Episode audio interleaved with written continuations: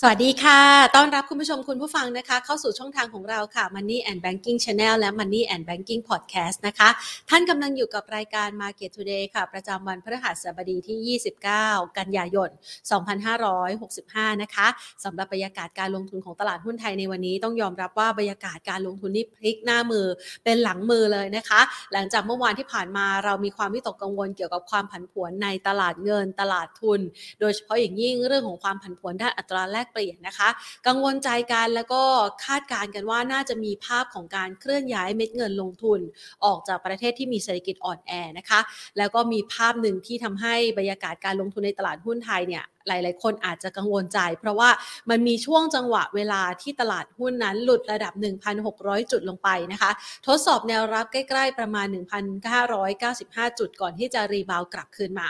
ปัจจัยหลัก ๆ เลยนะคะ ที่ส่งผลทำให้มีการรีบาวกลับคืนมาอย่างแข็งแกร่งนะคะ ก็คือภาพของการกลับตลปัดกลับทิศกลับทางนะคะ ของค่าเงินดอลลาร์สหรัฐที่เมื่อวานนี้เริ่มมีการปรับลดลงคืออ่อนค่าลง จากแรงเทขายทำกำไรในช่วงวงที่ผ่านมา ซึ่งเชื่อว่าหลาย ๆ ท่านที่ติดตามรายการของเราอยู่เนี่ยนะคะ เมื่อวานนี้ก็พอจะสังเกตแล้วก็หาจุดที่จะเป็นลักษณะของการเทินกลับนะคะ หรือว่าการกลับตัวของสินทรัพย์ต่าง ๆ ได้นะคะ ซึ่งในวันนี้เนี่ยเราเราจะมาพูดคุยกันนะคะเพราะว่าบรรยากาศการลงทุนในช่วงเช้าที่ผ่านมานะคะเปิดตลาดว่าสดใสแล้วปิดตลาดภาคเที่ยงนี่สดใสกว่านะคะ เพราะอะไรเพราะว่าตลาดหุ้นไทยปิดตลาดภาคเที่ยงในวันนี้นะคะ ที่ระดับ 1,616 10.89 จุดค่ะ ปรับตัวบวกเพิ่มขึ้นมา 17.66 จุดนะคะ บวกเพิ่มขึ้นมาถึง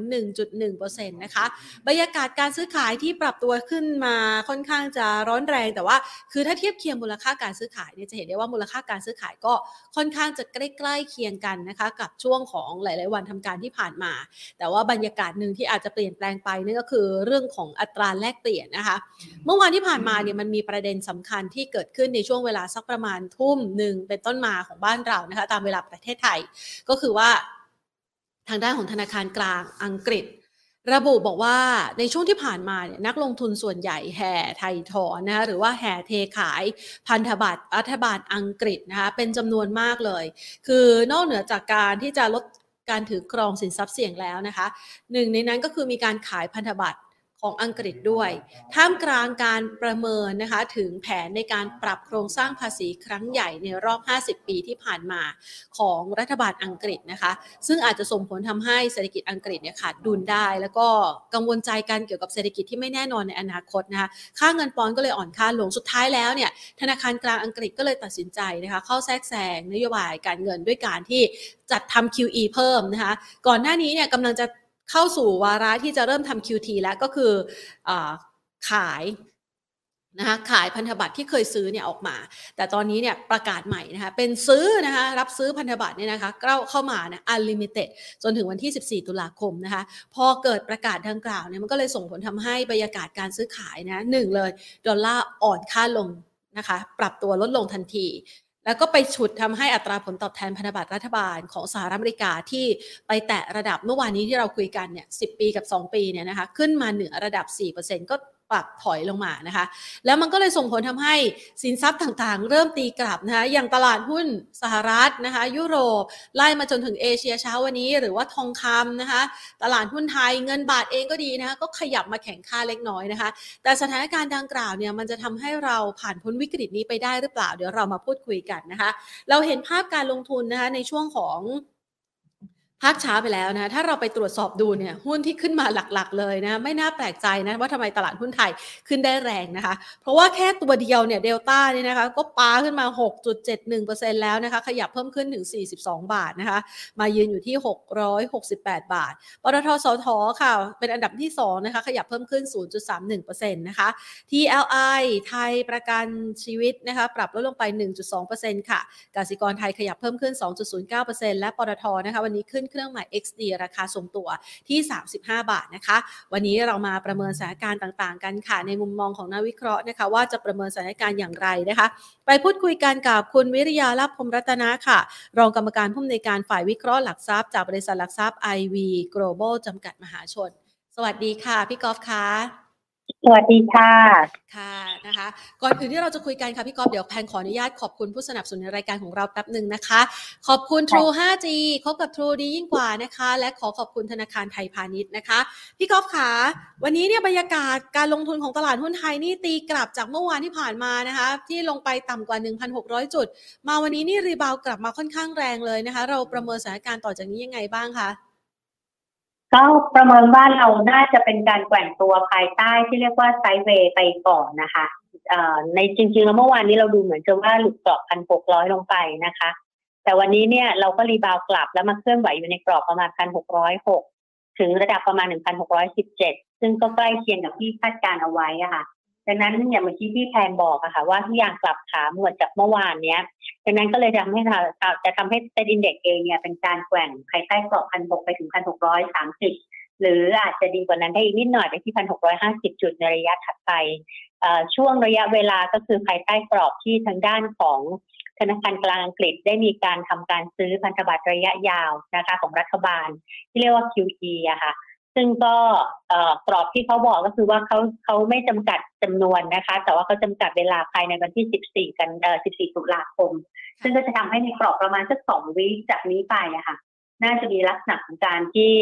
วิกฤตเรื่องของค่าเงินเมื่อดอลลาร์แข็งแล้วก็ค่าเงินบาทรวมถึงค่าอ่อนค่าเนี่ย ก็จะชะลอออกไปก็จะทำให้กรอบประมาณสักสองวิเนี้ยเป็นการแกว่งตัวประมาณนี้ไปก่อนค่ะ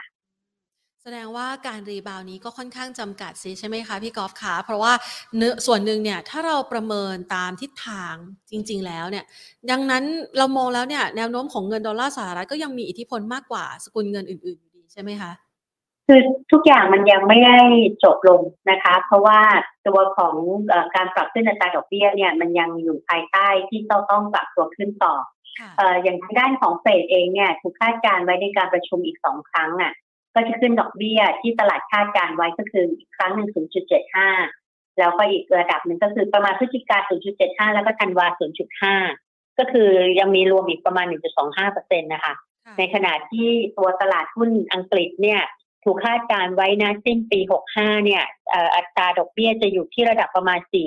4.4.6เปอร์เซ็นด้วย ในขณะที่ทางด้านของอเมริกาเนี่ยถูกคาดการว่าอัตราดอกเบี้ยปลายปีจะอยู่ประมาณ 4.5 นะคะ แล้วก็หลาย ๆ ธนาคารเนี่ยก็ยังคงนโยบายตามที่ตัวเองตั้งไว้อยู่อย่างเช่นทางด้านของเยนหรือว่าญี่ปุ่นเองก็จะเป็นนโยบายที่เรียกว่าการเงินแบบผ่อนคลายพิเศษอะค่ะ ซึ่งทุกอย่างมันก็จะทำให้ดำเนินการนโยบายมันก็ยังเป็นแบบนี้ดังนั้นพอเป็นอย่างนี้เนี่ยไอตัวของดอลลาร์ก็ยังแข็ง ค่าเงินเยนก็จะยังคงอ่อน บาทก็ยังคงดอกดอกเอ่อตาดอกเบี้ยเหมือนเดิม ก็คือหมายความว่าถูกคาดการณ์ว่าน่าสิ้นปีประมาณ 1.25 จากปัจจุบัน1%นะคะ ก็ทุกอย่างยังเหมือนเดิมดังนั้นมันก็ โดยแนวโน้มก็จะมีเหมือนเดิมเพียงแต่ว่า ในลักษณะของอังกฤษต้องถือว่าเป็นอัศวินม้าขาวเลยทีเดียวนะคะเขาเรียกว่าช่วยช่วยประชาชีทุกคนเลยให้มีการกลับขาขึ้นมา คือเมื่อวานเนี้ย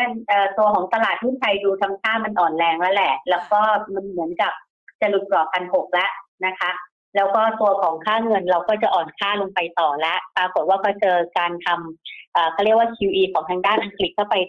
ขาหนึ่งเนี่ยแล้วก็ด้วยปริมาณเงินเยอะนะคะ เพราะวงเงินประมาณ 65 พันล้านปอนด์น่ะดังนั้นในลักษณะตรงนี้ก็เลยทำให้ตัวของตลาดเองเนี่ยเขาเรียกว่าหยุดหายใจนิดนึง ยืดตัวออกไปสักประมาณ 14 วันโดยประมาณนะคะค่ะ ในกรณีของการเข้าแทรกแซงแบบนี้เนี่ยนะคะ ฝ่ายหนึ่งก็มองว่าเอ๊ะมันเป็นลักษณะของการเอาไม้ซิกไปงัดไม้ซุงหรือเปล่า หรือว่าการทำนโยบายที่สวนทางนะคะ คือตอนนี้เนี่ยพยายามที่จะต่อสู้กับเงินเฟ้อกันทั่วโลกแหละแต่ว่าเขาก็ใช้นโยบายการเงินที่แข็งกร้าวแต่อังกฤษเนี่ยกลับใช้นโยบายการเงินที่ผ่อนคลาย มันจะนำไปสู่วิกฤตเศรษฐกิจอีกรอบไหมคะพี่กอล์ฟ คือณตอนนี้เองเนี่ยทางด้านของเศรษฐกิจในกลุ่มของประเทศอย่างสหรัฐอเมริกา หรือว่ายุโรปเองอะ่ะนักเศรษฐศาสตร์ในต่างประเทศก็ถูกมองว่ามีแนวโน้มว่าจะเข้าสู่ภาวะถดถอย ในช่วงประมาณสักหกไปถึงสิบสองเดือนข้างหน้านะคะ อันนี้คือเขาคาดการณ์ไว้อย่างนั้น เพราะว่ามันมาจากไอ้ตัวของการสะท้อนเกี่ยวกับเรื่องของอัตราผลตอบแทนในตัวของบอลยูระยะสั้นที่มากกว่าระยะยาวเข้ามาอยู่ในขอบข่ายที่เรียกว่า หลายครั้งอะ แล้วก็สองปีก็มากกว่าสิบปีสิบปีก็มากกว่าสามสิบปีอย่างเงี้ย ดังนั้นไอ้ตัวของภาวะที่มันเจอเนี่ยมันอาจจะเขาเรียกว่าเข้าข่ายที่มีความกังวลว่าจะถดถอยแล้วก็แต่ว่าในภาวะของเศรษฐกิจในประเทศเอเชียดูจะแตกต่างกันนิดนึง โดยเฉพาะทางด้านของตลาดหุ้นกลุ่มทิพย์ยกเว้นฟิลิปปินส์นะคะ ก็จะมีไทยกับอินโดนี่แหละที่ยังมีลักษณะของการที่ เขาเรียกว่ายังอยู่ภายใต้ที่ได้การฟื้นตัวอย่างไทยเนี่ยได้การการฟื้นตัวจากทางด้านของการเปิดเมืองหรือการท่องเที่ยวมันก็เลยดูจะดูแตกต่างออกไปหน่อยนึงนะคะดังนั้นทุกอย่างยังเหมือนเดิมเพียงแต่ว่ายืดตัวออกไปในช่วงสอง week นี้ ค่ะนะคะทำให้บรรยากาศการลงทุนนี้ผ่อนคลายมากขึ้นนะคะสองวีคนี้ก็อาจจะเป็น 2วีคที่สดใสสำหรับตลาดหุ้นไทยด้วยนะคะพี่กอล์ฟแล้วเรามองปัจจัยเสี่ยงในระยะเวลาข้างหน้า ใน 2วีคนี้ก็ได้นะคะ มีอะไรที่เราต้องติดตามกันบ้างคะ นอกเหนือจากความผันผวนเรื่องของอัตราแลกเปลี่ยนแล้ว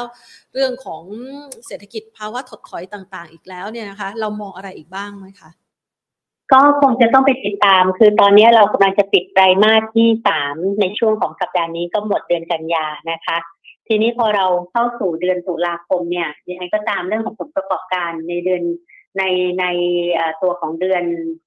ของของไตรมาสที่สองของโทษของไตรมาสที่สามก็จะกลับเข้ามาค่ะ ดังนั้นเรื่องผลประกอบการก็จะกลายเป็นปัจจัยหนึ่งที่ตลาดติดตาม เพราะว่าอย่าลืมว่า หลังจากการเปิดเมืองในบ้านเราแล้วเนี่ย ตัวของตลาดเองก็ฟื้นตัวขึ้นมา ซึ่งคาดหวังว่าจากการที่นักท่องเที่ยวเข้ามานี่จะทำให้เศรษฐกิจฟื้นตัวนะคะ ดังนั้นหุ้นหลายตัวที่ถูกเข้าขายว่าเป็นหุ้นเปิดเมือง อย่างเช่นกลุ่มของท่องเที่ยว กลุ่มของทางด้านโรงพยาบาลโรงแรมเนี้ยแล้วก็อาจจะมีกลุ่มของโรงพยาบาลที่เป็นโรงพยาบาลเปิดเมืองก็จะอยู่ในการโฟกัสเรื่องของผลประกอบการ แล้วก็นอกจากนั้นนะคะก็อาจจะกลับเข้าไปอยู่ที่ทางด้านของภาวะเศรษฐกิจโดยรวมของประเทศไทยเรื่องการส่งออก เรื่องของการท่องเที่ยวนักท่องเที่ยวจะเข้ามาตามที่เราเราคาดหวังไว้หรือเปล่า แต่ณตอนนี้ก็ถูกเป็นคาดคาดหวังไว้ค่อนข้างจะประมาณสักสิบล้านคนจากททก็ยังโอเคอยู่ในขอบขายประมาณนี้นะคะ ดังนั้นก็ดูเรื่องของผลประกอบการเป็นปัจจัยต่อไปในระยะระยะจากตรงนี้ค่ะ ค่ะสำหรับกรณีกลับมาที่เรื่องของการส่งออกเนี่ยนะคะ เราจะเห็นได้ว่าส่งออกเนี่ยส่วนหนึ่งเราก็กังวลใจเหมือนกับว่าถ้าคู่ค้าเขาขาด ขาดความเข้มแข็งทางด้านเศรษฐกิจนะคะกำลังซื้อของเขาก็จะลดน้อยถอยลงด้วย เรามีการประเมินแนวโน้มการส่งออกของไทยเอาไว้ยังไงบ้างคะพี่กอล์ฟพี่กอล์ฟอาจจะไม่ได้ประเมินการส่งออกของไทยไว้นะคะ แต่ว่าอาจจะอิงอยู่กับทิศทางที่ตลาดเขาคาดการไว้แล้วกันนะคะ ก็คือตลาดเขาก็ยังคงคาดการไว้ว่าการส่งออกของไทยเนี่ยก็ยังคงอยู่ในขอบข่ายที่เขาเรียกว่ายังพอจะโตได้บ้าง แต่ว่าในการเติบโตเนี่ยมันเริ่มชะลอลงนะคะ แต่ว่าไอ้ตัวเลขที่มันอย่างเย่นของการส่งออกรถยนต์อย่างเงี้ย ก็น่าจะยังคงมีแนวโน้มไปในทิศทางที่อาจจะดีขึ้น แล้วก็เป้าหมายที่อย่างในช่วงของตอนกลางสัปดาห์ที่ผ่านมา ที่ประกาศตัวเลขเกี่ยวกับเรื่องของการส่งออกของไทยเนี่ยก็ยังคงวางเป้าไว้ที่เดิมอะค่ะดังนั้นแล้วก็เรื่องของทางด้านค่าเงินบาทที่อ่อนค่าก็น่าจะทำให้มูลค่าของบ้านเราเนี่ยก็น่าจะยังคงอยู่ในขอบข่ายที่ดีนะคะดังนั้นการส่งออกก็จะเป็นอีกหนึ่งหนึ่งเขาเรียกว่าหนึ่งเครื่องจักรอะ ที่ยังคงถูกคาดหวังว่ายังคงมีการโตได้ แต่อาจจะไม่ได้โตแบบมากๆ เหมือนกับการท่องเที่ยวนะคะ แต่ว่าก็ยังคงโตได้แล้วจะจะได้เรื่องของมูลค่าจากค่าเงินบาทที่อ่อนค่าค่ะค่ะจากค่าเงินบาทที่อ่อนค่าเองนี้นะคะ ทางด้านของผู้ว่าแบงก์ชาติของบ้านเรานะคะ ดรเศรษฐพุทธเองก็ออกมายอมรับเลยนะคะว่า คงไม่แทรกแซงแหละนะคะ ต้องปล่อยไปตามทิศทางของ ภาพรวมของตลาดโลกนะคะ ส่วนหนึ่งเนี่ยก็จับตาอย่างใกล้ชิดด้วย ดังนั้นแนวโน้มอัตราแลกเปลี่ยนเงินบาทเราเนี่ยเราประเมินยังไงบ้างคะพี่กอล์ฟแล้วมันจะมีผลกระทบในเชิงดีกับเชิงร้ายต่อตลาดหุ้นไทยยังไงบ้างอะคะคือถ้าพี่ก๊อฟประเมินในรอบสัปดาห์นี้ด้วยการอาจจะมองกรอบของการแกว่งนะคะ ก็ต้องบอกว่าในรอบสัปดาห์เนี้ยถ้าเงินบาทแกว่งตัวภายใต้กรอบที่อ่อนกว่าที่พี่ก๊อฟคาดการเอาไว้ตั้งแต่ต้นสัปดาห์ ตอนต้นสัปดาห์เราประเมินไว้อยู่ที่ประมาณสักสามเจ็ดถึงสามสิบแปด แต่ว่าคิดว่าหลังจาก 38 ไปแล้วเนี่ยมันบาทไม่น่าจะอ่อนค่าลงไปมากไปกว่านั้นนะคะ แต่ว่าปรากฏว่าในระหว่างสัปดาห์มันอ่อนค่าไปประมาณ 38.3 38.4 โดยประมาณนะคะ แต่ในท้ายที่สุดก็ตีกลับขึ้นมาอยู่ที่ประมาณ 37เอ่อประมาณตอนนี้อยู่เท่าไหร่อะ30 30ก่อนนะคะ เมื่อวานนี้อยู่37เอ่อเมื่อเช้าอยู่37.7นะคะ ตอนนี้เดี๋ยวขอเปิดแป๊บหนึ่งนะคะ ตอนนี้ประมาณ 38.18 นะคะ ดังนั้นเนี่ยก็เอาเป็นว่าโดยแนวโน้มแล้วเนี่ยก็น่าจะยังคงอยู่คือกรอบเรายังองคงออกเมื่อเปรียบเทียบ US ดอลลาร์แต่ว่าโดยกรอบของตลาดแล้วเนี่ยอย่างเช่นเอ่ออย่างวันนี้มี EIA อะค่ะที่มีการคาดการณ์นะคะของทางด้าน EIC ขอโทษที EIC ค่าดอกเบี้ยแล้วค่าเรื่องเงินบาทเนี่ยเขาก็คาดว่าในสองเดือนข้างหน้าเราจะยังคงผันผวน กรอบก็จะอยู่ประมาณ 37.5 ถึง 38.5 ภายใต้กรอบก็น่าจะอยู่ประมาณนี้ไปก่อนนะคะแล้วความกังวลใจล่ะคะ เพราะว่าขาหนึ่งเนี่ยเวลาเงินบาทอ่อนค่านะคะอย่างที่พี่ก๊อฟว่านะคะ ส่งออกมันก็น่าจะได้รับอันนี้ส่งจากรายได้ที่เพิ่มขึ้น แต่ในขณะเดียวกันถ้ามองกลับเข้ามาในตลาดหุ้นไทยเนี่ยเรา enjoy กับเงินบาทอ่อนค่าหรือว่าแนวโน้มไปในโทนแข็งค่ามากกว่ากันนะคะจริงๆเนี่ยเราไม่ได้ enjoy ทั้งบาทอ่อนบาทแข็งหรอกค่ะ แต่ว่าเรา enjoy ว่าถ้าเมื่อไหร่ก็ตาม foreign fund flow ยังอยู่ภายใต้ที่ จะมีแนวโน้มที่ยังคงซื้อสุทธิต่อในบ้านเราอะ อันนี้น่าจะยังคงอยู่ในเกณฑ์ที่ดี ทีนี้ในระยะที่ผ่านมาเนี่ย foreign fund flow เนี่ยเข้ามาซื้อในช่วงเดือนสิงหาประมาณห้าหมื่นเจ็ดแต่ว่าในเดือนกันยาเนี่ยหลังจากค่าเงินบาทแข็งเขาเรียกอ่อนค่ามาก ๆ เนี่ย มันก็เลยทำให้ตัวของเดือนกันยาเนี่ยมีการขายมาประมาณสองหมื่นล้านนะคะ แต่ตัวเลข year to date ยังเป็นการซื้อประมาณแสนห้าดังนั้นเนี่ย ถ้าตัวเลข year to date ของของทางด้าน forex fund flow ยังมีแนวโน้มไปทางด้านบวกเมื่อเปรียบเทียบกับปีก่อนเนี่ย เราก็ยังอยู่ในเกณฑ์ที่ค่อนข้างไม่ได้น่าเกลียดเท่าไหร่ แล้วก็ออกไปในโทนที่ดีด้วย แล้ววันนี้ทางด้านของที่ก็เป็นข่าวอะตลาดหลักทรัพย์แห่งประเทศไทยได้มีการบอกว่าต่างชาติถือครองหุ้นไทย 5.11 ล้านล้านนะคะสูงสุดในรอบ 4 ปีด้วย แล้วก็กลุ่มที่ถือสูงสุดก็จะเป็นกลุ่มของพลังงานรองลงมาเป็นแบงค์นะคะ ซึ่งอันนี้ก็ไม่ค่อยแปลกใจเท่าไหร่เพราะว่าโดยส่วนใหญ่สองกลุ่มนี้ก็เป็นกลุ่มที่มี Market Cap ใหญ่เป็นสองอันดับแรกอยู่แล้ว แล้วก็ประเทศที่ซื้อสูงสุดนะคะที่เป็นต่างชาตินี่ก็จะเป็นอังกฤษลองมาเป็นสิงคโปร์กับสวิตเซอร์แลนด์อันนี้ก็เป็นข่าวของตลาดหลักทรัพย์ที่ออกมา ดังนั้นถามว่าบาทอ่อนบาทแข็งเนี่ย เอาเป็นว่าเราอยู่ภายใต้ที่เราไม่อ่อนไปกว่าชาวบ้านเขาอย่างนี้ก็อยู่ในเกณฑ์ที่ดีกว่าค่ะ แต่ว่านะตอนนี้เนี่ยถ้าเปรียบเทียบบาทกับบาทเมื่อเทียบเทียบ US ดอลลาร์นะคะก่อนที่จะถึงเมื่อวานนี้เอ่อก่อนที่จะถึงวันนี้เนี่ย เราก็ไปทางเดียวกับภูมิภาคคืออ่อน แต่ว่าขอบข่ายของการอ่อนเราค่อนข้างจะดูดีกว่า ถ้าเปรียบเทียบกับเงินเยนเพราะว่าเงินเยนเนี่ยเขาใช้นโยบายการเงินแบบผ่อนคลายพิเศษนะคะ แล้วก็ถ้าไปทางเดียวกัน เราก็จะโซนเดียวกับทางด้านของเงินหยวนนะคะเอ่อเปอร์เซ็นต์เชนอยู่ประมาณสิบกว่าเปอร์เซ็นต์เหมือนกันนะคะ ค่ะ ในกรณีของต่างชาติที่เขามานะคะ แล้วเขาก็ดูเหมือนว่าจะเป็นเจ้ามือใหญ่สำหรับตลาดหุ้นไทยในช่วงระยะเวลาที่ผ่านมาเลยนะคะพี่กอล์ฟเรามองว่าเขาจะซื้อแล้วก็ถือครองตลาดหุ้นไทยนานไหมคะเขากำลังหลบภาวะวิกฤตเศรษฐกิจที่เกิดขึ้นในบ้านเขา แล้วก็ขนเงินเข้ามาในไทย เราประมาณหรือว่าอนุมานประมาณนี้ได้ไหมคะก็ไม่ก็อย่าเรียกว่าขนเงินเพื่อหลบมาบ้านเราดีกว่า เอาเป็นว่าบ้านเราก็มีของดีอยู่เหมือนกันนะคะ ของดีก็คือว่าเราถ้าเราเป็นหุ้นน่ะถ้าเปรียบเทียบประเทศไทยเป็นหุ้น เราก็เป็นหุ้นในเชิงของการที่ได้ประโยชน์จากเรื่องของการท่องเที่ยว หรือว่านักท่องเที่ยวที่ฟื้นตัวเข้ามาถือว่านักท่องเที่ยวเป็นลูกค้าแล้วกันนะคะ ดังนั้นเราก็เป็นประเทศที่ได้ประโยชน์จากการท่องเที่ยวในการเปิดประเทศ แล้วก็ทางด้านของธุรกิจที่เราได้ประโยชน์ ก็คือเป็นธุรกิจเกี่ยวกับเรื่องของการแพทย์ เพราะว่าเรื่องของทางด้านหมอเนี่ยเราก็เป็นอันดับหนึ่งอยู่แล้วนะคะ ดังนั้นในลักษณะตรงนี้เนี่ย ก็เลยทำให้มีแรงซื้อกลับเข้ามาประกอบกับหุ้นในกลุ่มอุตสาหกรรมบางตัว อย่างกลุ่มของธนาคารพาณิชย์จะเป็นกลุ่มที่เขาเรียกมีความถูกในระดับราคา ที่เรียกว่า price per book ยังต่ำกว่า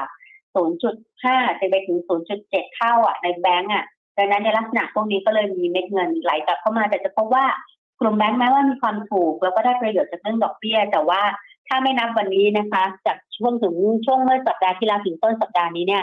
ดูเหมือนว่ากำลังจะอ่อนแรงลงไป แต่ว่าได้แรงของวันนี้เลยมีการรีบาวกลับขึ้นมาค่ะ วันนี้นี่ถ้าเรามองตัวหลักๆ ที่พยุงตลาดหุ้นไทยนี่ต้องยกให้เดลต้าด้วยไหมคะ ฟันฝ่าทุกแนวต้านขึ้นมาด้วยอะคะ่ะพี่กอล์ฟก็ก็นับว่าดีนะคะ ตัวเดลต้าวันนี้ก็คือบวกขึ้นมา 6.71เปอร์เซ็นแล้วก็บวกขึ้นมาประมาณเท่าไหร่อะ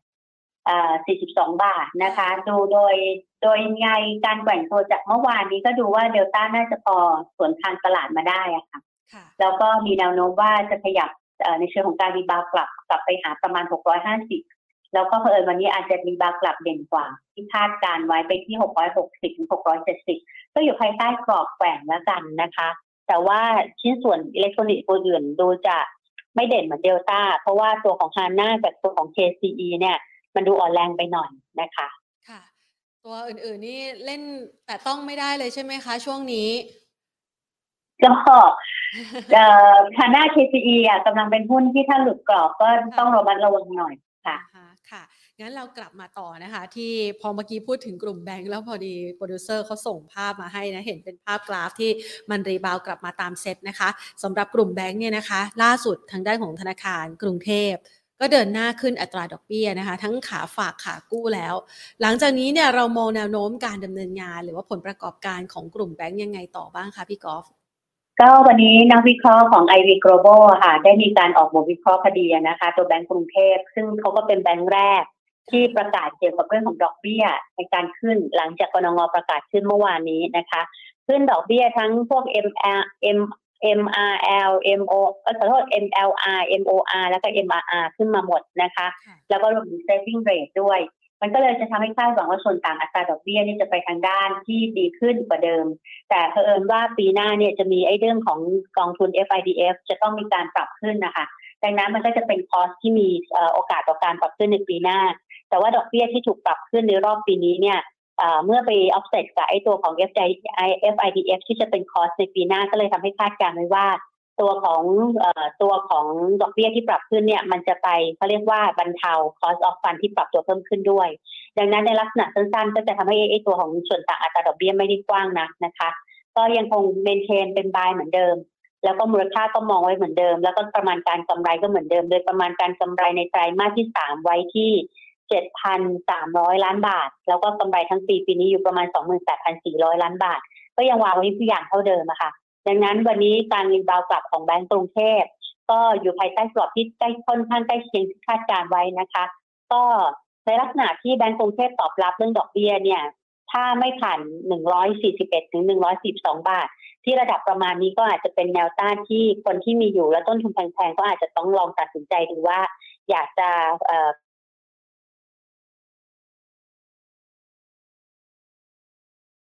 แบงก์กรุงเทพนำร่องขึ้นมาแล้วเนี่ยนะคะ มันก็น่าจะเปิดทางให้ธนาคารพาณิชย์รายอื่น ๆ ตัดสินใจในการขึ้นอัตราดอกเบี้ยด้วย มันก็จะไปเปิดทางให้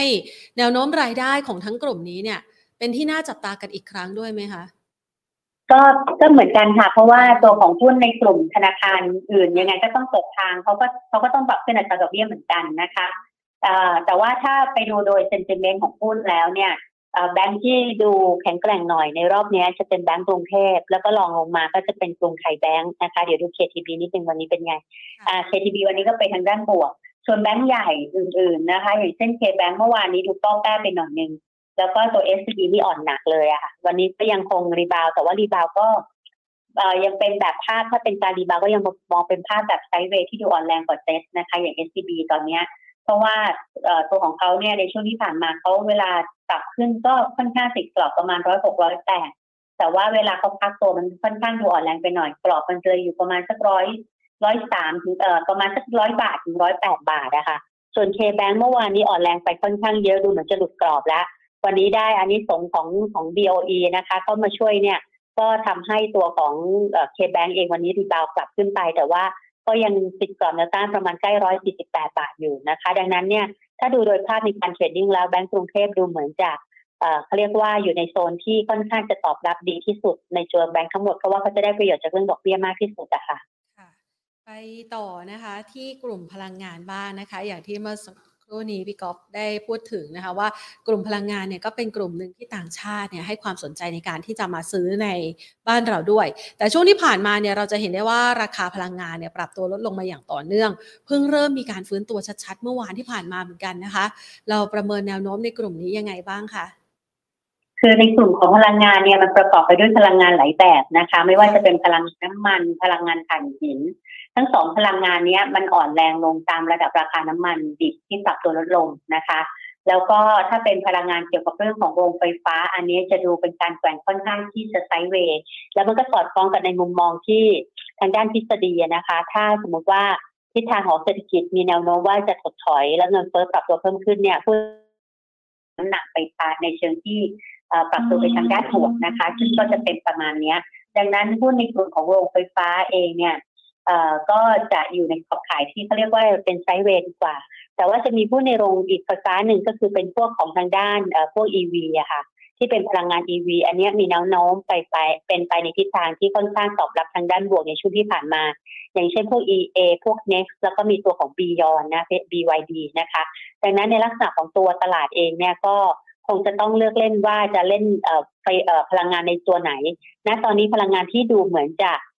คล้ายๆตอบรับทางด้านบวกหน่อยก็จะเป็นพลังงานที่เกี่ยวกับเรื่องของของของ EV ไม่ว่าเป็น EV แบตเตอรี่หรือ EV คาร์ทั้งหลาย ก็จะประมาณนี้ค่ะ ค่ะ สำหรับตัวพลังงานนะคะไม่ว่าจะเป็นราคาน้ำมันหรือว่าถ่านหินนะคะในมุมมองของพี่กอล์ฟมองว่าจะมีโอกาสฟื้นตัวไปสู่ระดับสักประมาณ 90 ถึงร้อยอีกครั้งไหมคะ หลังจากที่เดี๋ยวเราก็จะเจอฤดูหนาวนะคะ แล้วก็มีปัญหาเรื่องของท่อส่งก๊าซรัสเซียมายังยุโรปเองด้วย เราประเมินสถานการณ์นี้มันจะกลับมาเลวร้ายอีกครั้งไหมคะพี่ก็ประเมินในรอบสัปดาห์นี้เอาไว้ว่าราคาน้ำมันมันจะเป็นการแกว่งตัวภายใต้กรอบประมาณ 80-90 เหรียญนะคะ ซึ่งก็จะพบว่าในช่วงของสัปดาห์นี้เนี่ย เวลามันมี rebound กลับตอนนี้เรา rebound กลับมาอยู่ที่ประมาณ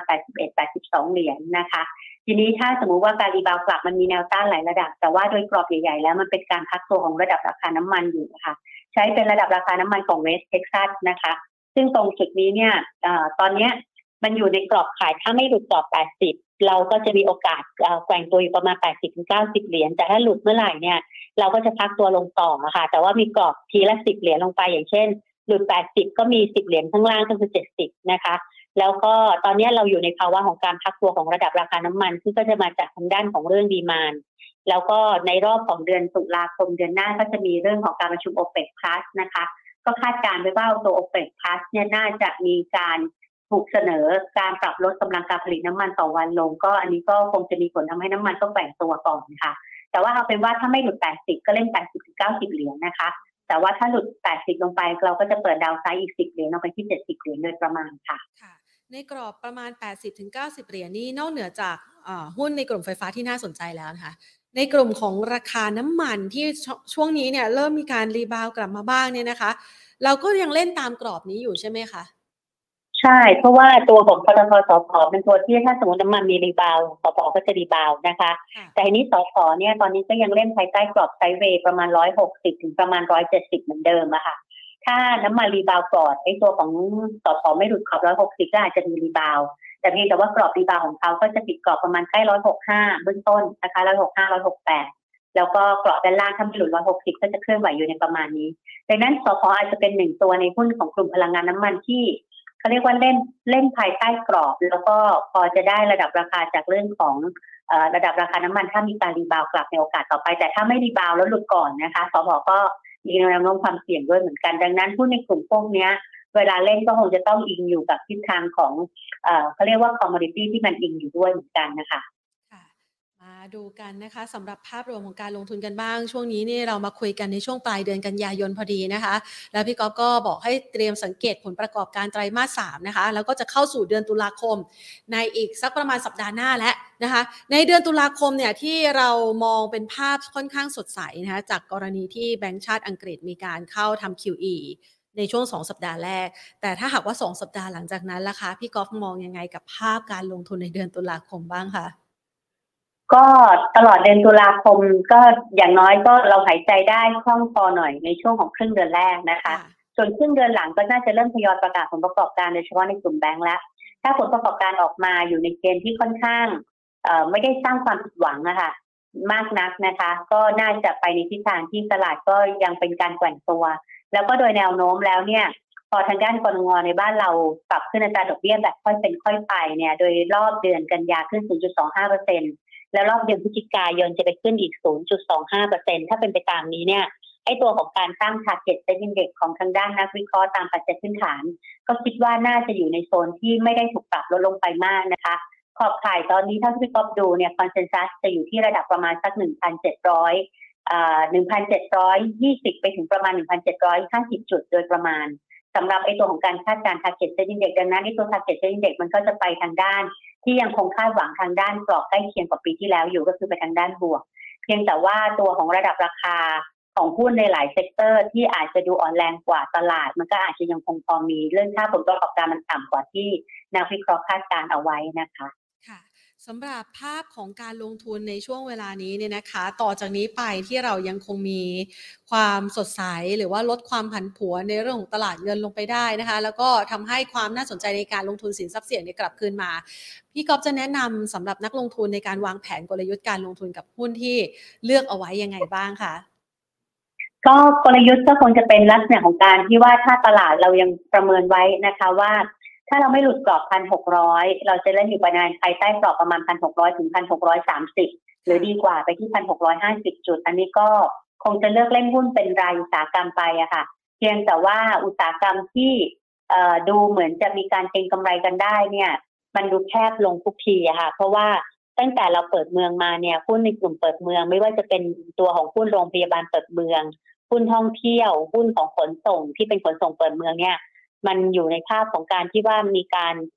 ปรับตัวขึ้นมาในระดับหนึ่งแล้วแต่ว่ามันก็ยังไม่ถูกถอนตัวลงไปนะคะ ดังนั้นถ้าคนมีหุ้นเหล่านี้อยู่ก็น่าจะ let profit run ได้ แล้วก็มีจุด stop เก็งกำไร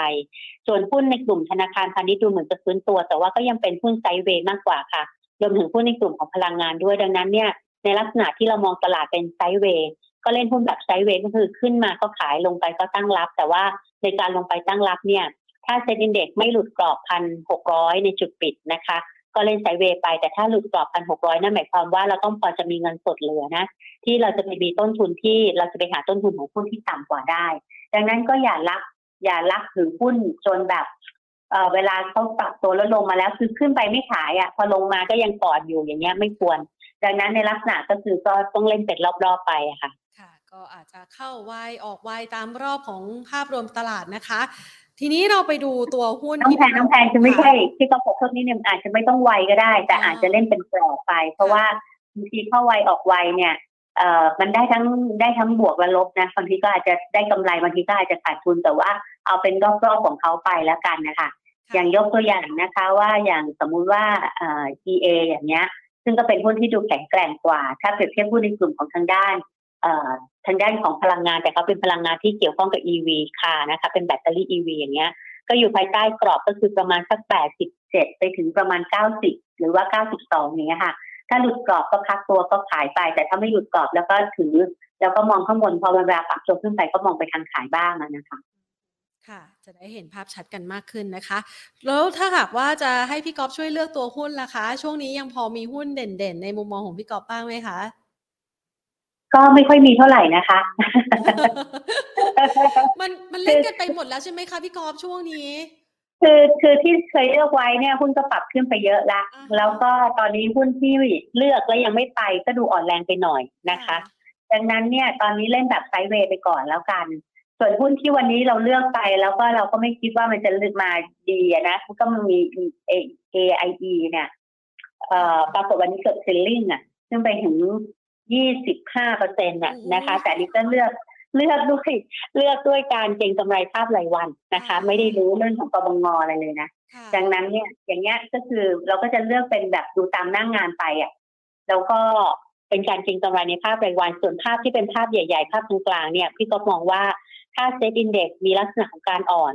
แรงลงมาและหลุดกรอบพันหกเมื่อไหร่ ตรงจุดของคนที่เป็นนักลงทุนในกรอบระยะกลาง ตรงนี้จะโอกาสได้ได้ซื้อละ ดังนั้นก็เก็บเงินสดเอาไว้เพื่อไปซื้อกรอบระยะกลางแล้วกัน เพราะว่าเซ็นยังไม่ได้ปิดดาวไซด์นะคะ แต่เพียงแต่ว่ายืดตัวออกไปในกรอบสองสัปดาห์นี้ ก็ทำให้คนที่ติดหุ้นในกรอบที่ค่อนข้างสูงเนี่ยก็มีโอกาสได้ออกตัวค่ะ ยกตัวอย่างเช่นอย่างเดลต้าอย่างเงี้ยถ้าปรับตัวขึ้นไปนะคะที่ระดับประมาณอย่างรอบเนี้ยเดลต้าปรับตัวขึ้นไปไฮที่ประมาณ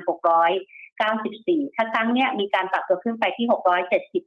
180 คนติด 694 อยากจะออกตัวไหมอะ ก็ลองลองลองตัดสินใจดูอะไรประมาณนี้นะคะ คือเป็นโอกาสของการที่คนที่ติดหุ้นแพงได้ออกตัวดีกว่าค่ะค่ะนะคะอาจจะไม่ใช่จังหวะที่ดีของคนที่จะเข้าไปช่วงเวลานี้นะคะเพราะว่าหลาย ๆ ตัวที่เห็นจากคือหุ้นใช่หุ้นเก่งกำไรเนี่ย หรือว่าหุ้นที่ถูกคาดหมายไปในทางด้านบวกเนี่ยมันก็ปรับอะไรอย่างช่วงในตอนของไตรมาสที่ สองกำลังเข้าสู่ไตรมาสที่สามเนี่ยพี่ก็มองไว้ว่าหุ้นที่มีน้ำหนักที่เป็นอัพเทรนน่ะก็คือตัวของบำรุงราชนะคะ อันนั้นค่อนข้างชัดเจนมากแล้วก็ระดับราคาก็ขึ้นไปจากระดับประมาณสักสองร้อยสิบอะสองร้อยสิบสองร้อยี่สิบอะค่ะ ขึ้นไปจนกระทั่งตอนนี้อยู่สองร้อยเออไม่ใช่สองร้อยี่สิบประมาณร้อยแปดสิบร้อยห้าสิบร้อยแปดสิบแล้วก็สองร้อยเนี่ยจนกระทั่งไต่ระดับขึ้นไปถึงสองร้อยยี่สิบห้าอย่างเงี้ย อันตอนนั้นน่คือไปอยู่ภายใต้เมื่อเมื่อตอนเขาเรียกว่าไตรมาสสองภาคไตรมาสสามนะคะ แต่ณปัจจุบันในช่วงของไตรมาสสามเข้าไตรมาสสี่เนี่ยหุ้นที่ตอนแรกมองว่าจะปรับตัวไปทางด้านบวกอย่างเช่นกลุ่มแบงก์อะมันก็ดูไม่ได้บวกเด่นสักทีเดียว ก็เอาเป็นว่ามีแบงก์กรุงเทพกับกรุงไทยแบงก์ที่ดูจะแข็งแกร่งกว่าอันอื่น นอกนั้นก็ดูอ่อนๆไปหน่อยค่ะ แล้วก็กลุ่มไฟแนนซ์เนี่ยก็ยังเป็นกลุ่มที่อ่อนมากกว่าตลาดนะคะ แล้วก็ไอ้ตัวของเพดานอัตราดอกเบี้ย ก็ยังไม่ได้ตอนระบุเกี่ยวกับเรื่องของรถจักรยานยนต์เลยอะออกมาหรือยังไม่รู้แต่พี่ก็ไม่เห็นดังนั้นเนี่ยไอ้หุ้นดูอ่อนแรงกว่าเซ็ตก็ดูอ่อนนะคะ แต่ว่าหุ้นดูแข็งแกร่งที่จะได้ประโยชน์จากดอกเบี้ยก็ดูไม่ไม่ไม่แข็งเท่าไหร่ แม้กระทั่งตัวของทางด้านประกันนะคะอย่างเช่นประกันเนี่ยไม่ว่าจะเป็นไทยรีไลฟ์นะคะ T H I E L ตัวของพิพิยะโฮดดิ้ง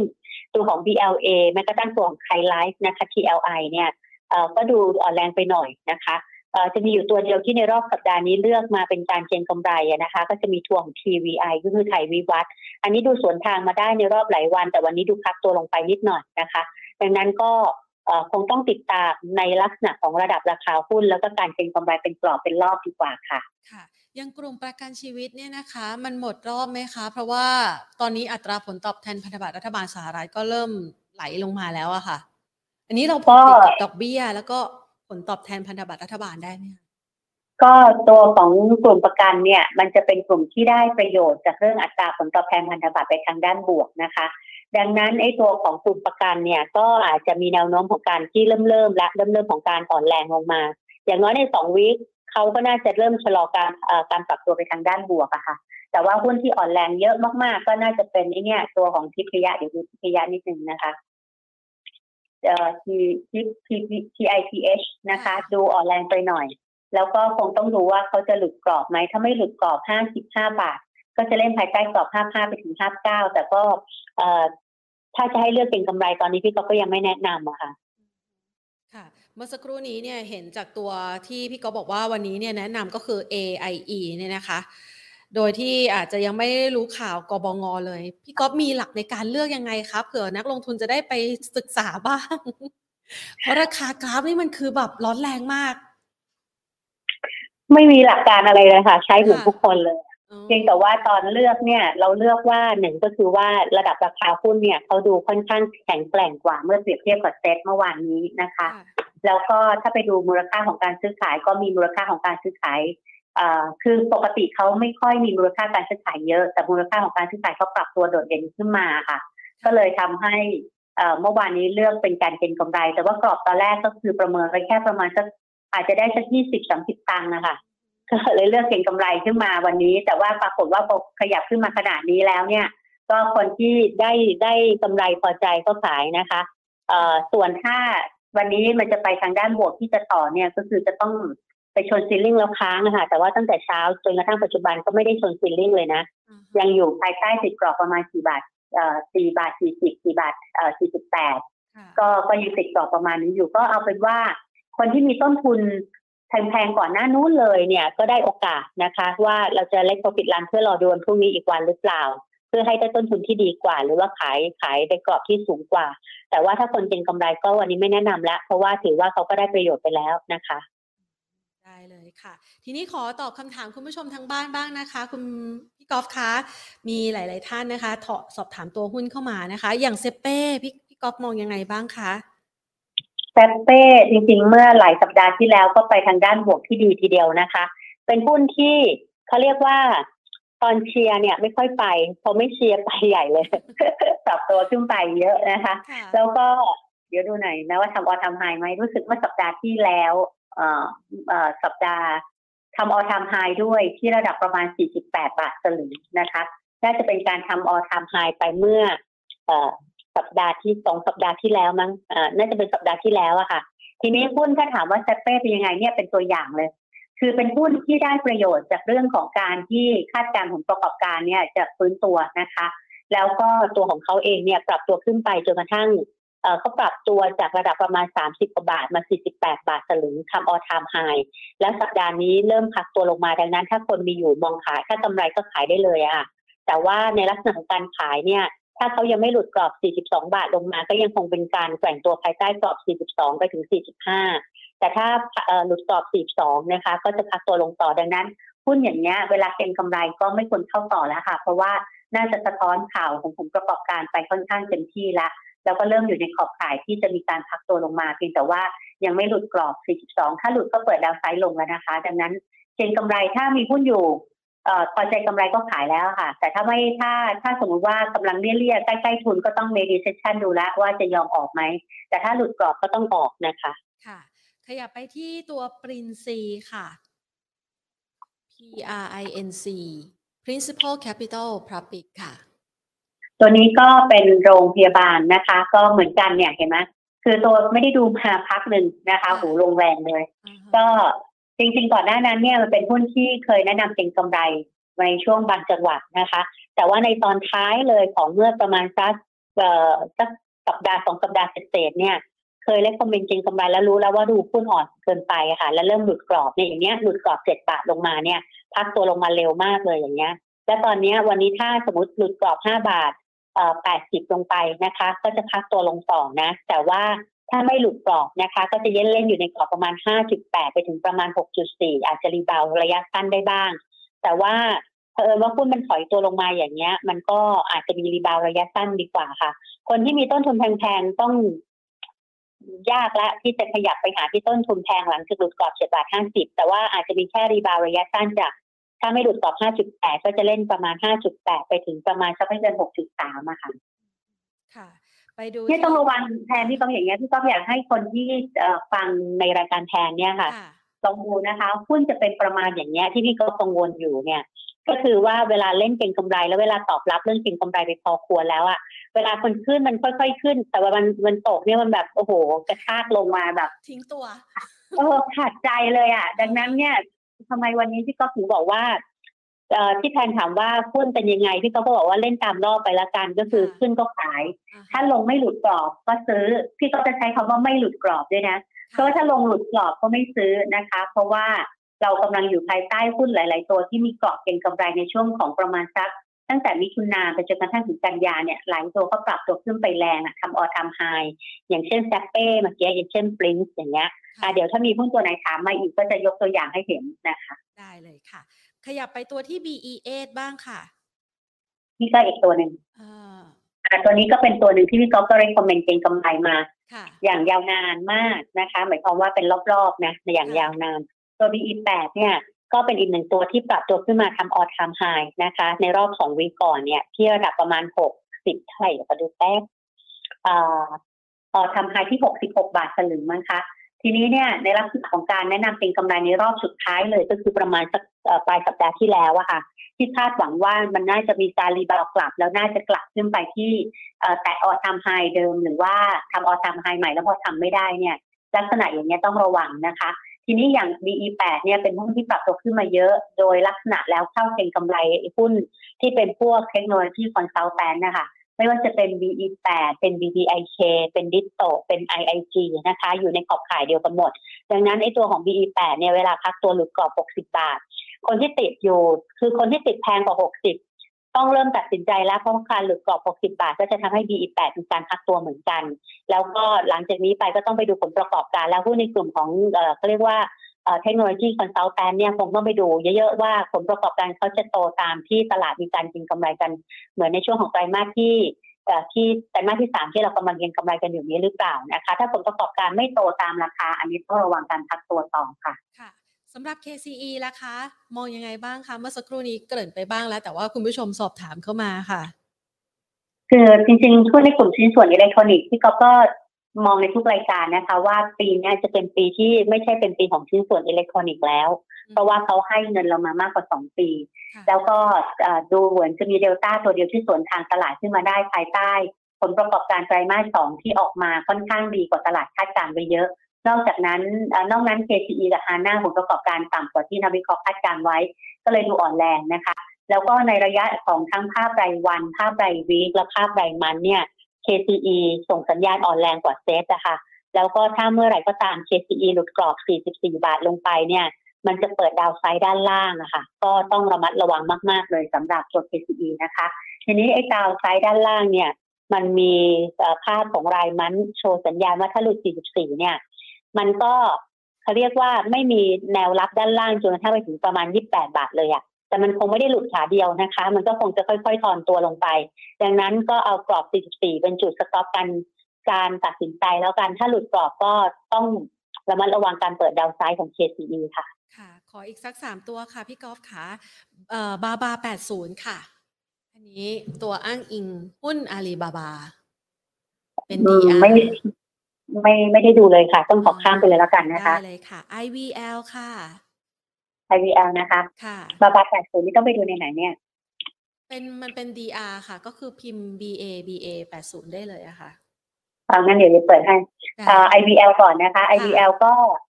เหมือนกันคือพูดในมันพักตัวลงมา หลังจากที่ปรับตัวขึ้นไปตอนนี้แค่อยู่ในเชิงของการ rebound ระยะสั้น อย่าลืมว่าปิโตรเคมีเนี่ย spread ของเขาอะดูเหมือนจะบางมาก แล้วก็ อย่างเช่นพวกในตัวคุณใหญ่เนี้ยสเปรดปิโตเคมี HDPE ลบแนบท่า PP ลบแนบท่าเนี่ยสเปรดต่ำกว่าต้นทุนหมดเลยนะคะก็เป็นส่วนหนึ่งที่ทำให้คุณใหญ่ลง IVL เนี่ยพี่ก็อาจจะไม่ได้ไปดู spread เขาแต่ว่าดูโดยแนวโน้มก็เป็นหุ้นที่เขาเรียกว่าเทรนของภาพรายวันเนี่ยเป็นในเชิงของการพักตัว แล้วก็ภาพรายวีคเริ่มหลุดกรอบระดับราคาสี่สิบลงมา ดังนั้นเนี่ยมันมีโอกาสของการไปทางด้านของการพักตัวลงต่อนะคะ ถ้าไม่หลุดกรอบสามแปดจะเล่นประมาณสามแปดถึงสี่สาม แต่ดูแนวโน้มถ้ามีการหลุดกรอบสามสิบแปดลงไปเนี่ยก็เปิดดาวไซด์เยอะเหมือนกันนะคะเอ่อถ้ามีอยู่ลองตัดสินใจถ้าหลุดกรอบสามแปดก็ตัดสินใจดูค่ะ ว่าจะจะยังไงนะคะ เอาเป็นว่าหุ้นคล้ายๆกันไปทางด้านอ่อนหมดแล้วเมื่อกี้อะไรนะ B A B A อะไรนะ B บาบาแปดศูนย์ B A B A แปดศูนย์ค่ะ อืมมันเป็น D R ของอาลีบาบา อ๋อ ไม่เคยดูเลยนะคะ ค่ะ อันนี้นี่ไหนแทนให้ความคิดพี่ก๊อฟหน่อยซิว่าเป็นยังไงบ้างแทนบอกไม่ถูกเลยมันต้องอ้างอิงหุ้นต่างประเทศอย่างอาลีบาบาไหมคะ เราก็ต้องไปดูหุ้นแม่ไหมคะพี่ก๊อฟใช่ใช่แต่พี่ก๊อฟเปิดยังเปิดด้านจอไปอาลีบาบาไม่ได้นะจากนั้นเนี่ยเอาเอาเป็นว่าหุ้นดีอาร์ของบาบาแปดศูนย์ก็เป็นอ่อนนะคะค่ะคือหลังจากที่ปรับตัวขึ้นไปที่ระดับเกินกว่าห้าบาทห้าสิบเวลาเขาถูกทิ้งตัวลงมาเนี่ยเขามีสองสเต็ปในการหลุดก็คือหลุดระดับประมาณสักสี่บาทห้าสิบแล้วก็ตอนนี้ก็ กำลังจะทำโลอะค่ะ คืออย่างเมื่อวานเนี้ยอ่อนตัวไปที่สามสิบสามบาทเจ็ดสิบนะคะ โลครั้งที่แล้วก่อนที่จะรีบาวกลับขึ้นมาอยู่ประมาณสามบาทห้าสิบแปดดังนั้นรีบาวกลับขึ้นไปก็จะติดกรอบแนวต้านเป็นระยะก็คือประมาณสามจุดแปดแปดสี่บาท แต่ไม่รู้ว่าจะได้ไกลไปถึงสี่บาทหรือเปล่าอะค่ะ ก็ต้องไปดูว่าตัวบาบาของไอ้ตัว ตัวของตัวอ้างอิงว่าเป็นยังไงบ้างนะคะ อันนี้ก็ได้แค่ภาพที่เห็นแล้วกันประมาณนี้ค่ะ ขอตัวสุดท้ายค่ะมิ้นค่ะ มิ้นนี่ก็อ่อนเหมือนกันนะคะ เป็นตัวที่พี่ก๊อฟคือเป็นตัวที่พี่ก๊อฟโน้ตเอาไว้หมดเลยนะคะ ว่าว่าตัวที่อ่อนแรงลงมาเนี่ย ต้องระมัดระวังนอกจากฮาน่า KCE คาราบาวกรุ๊ปแล้วก็มีอีกหนึ่งตัวคือมิ้นนะคะ ทีนี้ตัวมิ้นเนี่ยมันเป็นหุ้นในกลุ่มที่จริงๆ เกี่ยวข้องกับการเปิดเมือง แต่ว่าของเขาเองไปอินอยู่กับทางด้านของยุโรปเยอะ แล้วพอหลังจากระดับราคาปรับตัวลดลงมาเนี่ย ตอนเนี้ย ถ้าหลุดคือตอนนี้เขาหลุดกรอบในภาพของภาพราย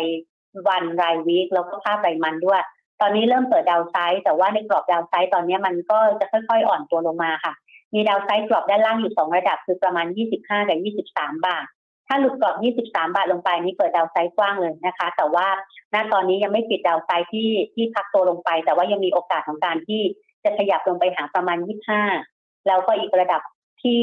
ต้องระวังก็คือ 23 บาท แต่ว่ามันไม่ได้บ่งบอกว่าจะไปเร็วๆนี้นะคะ แต่ยังเป็นแนวโน้มว่าไปทางด้านอ่อนแรงนะคะค่ะได้เลยค่ะ นี่คุณผู้ชมบอกว่าพี่กอฟช่วยทำให้เข้าใจภาพกราฟมากยิ่งขึ้น แล้วก็ความเคลื่อนไหวของราคาด้วยค่ะ วันนี้ต้องขอขอบพระคุณพี่กอฟมากเลยนะคะ ที่มาช่วยดูภาพการลงทุนให้กับเรานะคะค่ะก็ขอให้ทุกท่านได้ใช้ประโยชน์นะคะ อย่าลืมตัดสินใจนะนะคะอย่างน้อยมีสองวิให้ตัดสินใจอยู่ค่ะได้ เลยค่ะ ขอบพระคุณค่ะ สวัสดีค่ะค่ะสวัสดีค่ะ ช่วงจังหวะนี้นะคะสำหรับมุมมองของพี่กอล์ฟนะคะก็คือว่าในช่วง 2 วีคนี้เนี่ยหลังจากที่ธนาคารกลางอังกฤษนะคะมีการประกาศใช้ QE เนี่ยนะคะมันก็ทำให้บรรยากาศการลงทุนโดยรวมมีการรีบาวขึ้นมา ในหลาย ๆ ตัวหุ้นนะคะ จังหวะของการรีบาวนี้ก็อาจจะเป็นจังหวะของการออกของนะคะ ออกของนะไม่ใช่ไปซื้อของรับเข้ามาใหม่นะคะ ดังนั้นก็อาจจะต้องมีความระมัดระวังในเรื่องของการเลือกหรือว่า selective buy กันพอสมควรแล้วค่ะ นอกเหนือจากการเข้าใจกราฟแล้วนะคะ ก็ดูปัจจัยพื้นฐานเข้ามารองรับด้วยนะคะ นอกเหนือจากนี้ค่ะวันพรุ่งนี้เองนะคะวันนี้บรรยากาศการลงทุนสดใสนะคะ วันพรุ่งนี้ จะมีหุ้นน้องใหม่นะคะ ที่เข้าซื้อขายในตลาดหุ้นไทยด้วยนะคะ วันที่ 30 กันยายนนะคะ หุ้นตัวนั้นก็คือหุ้น TEGH นะคะไทยอีสเทิร์นกรุ๊ปโฮลดิ้งนะคะ เราจะมาพูดคุยกับทางด้านของผู้บริหารกันค่ะ ว่ามีความน่าสนใจอย่างไรกันบ้างนะคะ ไปพูดคุยกันกับคุณสินีนุชโกกนุทาภรณ์ กรรมการผู้จัดการนะคะ จากบริษัทไทยอีสเทิร์นกรุ๊ปโฮลดิ้งจำกัดมหาชนหรือว่า TEGH นั่นเองค่ะ สวัสดีค่ะ สวัสดีค่ะ ค่ะ มาวันนี้นี่เราได้รับโอกาสที่ดีเลยนะคะ ก่อนที่จะเข้าซื้อขายวันพรุ่งนี้นะคะ เป็นหุ้น IPO น้องใหม่ของตลาดหุ้นไทยนะคะ ช่วยแนะนำนักลงทุนหน่อยสิคะว่าบริษัทของเราทำธุรกิจอะไรบ้างอะค่ะ ค่ะของไทเซนคู o โ Holdings จำกัดมหาชนหรือ TGH นะคะ เราคือผู้ผลิตแล้วก็แปรรูปยางพารา แล้วก็น้ำมันปาล์มรายใหญ่ในภาคตะวันออก แล้วก็เป็นผู้ผลิตพลังงานทดแทนประเภทพลังงานชีวภาพ แล้วก็รับบริหารจัดการกากอินทรีย์แบบครบวงจรรายใหญ่ในพื้นที่ระเวียงเศรษฐกิจภาคตะวันออกหรือ EEC ค่ะค่ะ ในอุตสาหกรรมต่างๆ เหล่านี้เนี่ยนะคะ เรามีการประเมินแนวโน้มการเติบโตเอาไว้ยังไงบ้างคะค่ะก็ในอุตสาหกรรมที่เราอยู่นะคะ เราอยู่เป็น ครอบคลุมพืชเศรษฐกิจหลักของประเทศไทย ทั้งยางพาราแล้วก็ปาล์มน้ำมันนะคะแล้วก็เรามีการ diversify ไปสู่ธุรกิจพลังงานทดแทนก็เป็นการเป็นการ diversify ไปเพราะว่าธุรกิจพลังงานทดแทนเนี่ยเป็นธุรกิจที่มี margin ที่ดีกว่า แล้วก็เราสามารถที่จะเอามา ลดความเสี่ยงเกี่ยวกับเรื่องราคาที่ผันผวนของ sector commodity ของเราได้นะคะสำหรับในตัวของตัวยางพาราและปาล์มน้ำมันเนี่ยจังหวะธุรกิจช่วงนี้เองนะคะ ก็ยังเป็นช่วงซึ่งมีการปรับฐานจากช่วงต้นปีที่มีราคาขยับขึ้น แล้วก็เป็นการรับข่าวที่ประเทศจีนนะคะยังใช้นโยบาย Zero Covid อยู่นะคะก็จะเป็นจังหวะการปรับฐานตามปกติ pattern ปกติของธุรกิจนะคะแล้วก็แต่ถ้าเรามองในส่วนของตัวธุรกิจตัวยางพาราเนี่ยเรามองถึง next wave next wave ถัดไปของตัวธุรกิจนี้ ก็คือจะเป็นในเรื่องของการรับข่าวรถยนต์ EV นะคะที่คาดว่าจะมาหลังจากที่แต่ละประเทศเนี่ยเริ่มออกนโยบายกระตุ้นการใช้รถยนต์ EV มากขึ้นนะคะแล้วก็กรณีที่แบบมีการกระตุ้นเศรษฐกิจลักษณะอย่างนี้เองเนี่ยส่วนใหญ่แล้วเนี่ยยางพาราเองเนี่ยซึ่งเป็นวัตถุดิบสำคัญ ในการนำไปผลิตยางล้อรถยนต์เนี่ยก็จะได้อานิสงส์จากในเรื่องของตัวเทรนด์ของตัวรถยนต์ EV ที่จะเป็นตัวกระตุ้น กระตุ้นตลาดสำหรับตัวปั๊มน้ำมันนะคะ ก็เช่นเดียวกันนะคะ ก็จะเป็นการปรับตัวเนื่องจากว่าตั้งแต่ต้นปีเนี่ยมันจะมีรับข่าวในเรื่องของตัวขาดแคลนในเรื่องของตัวน้ำมัน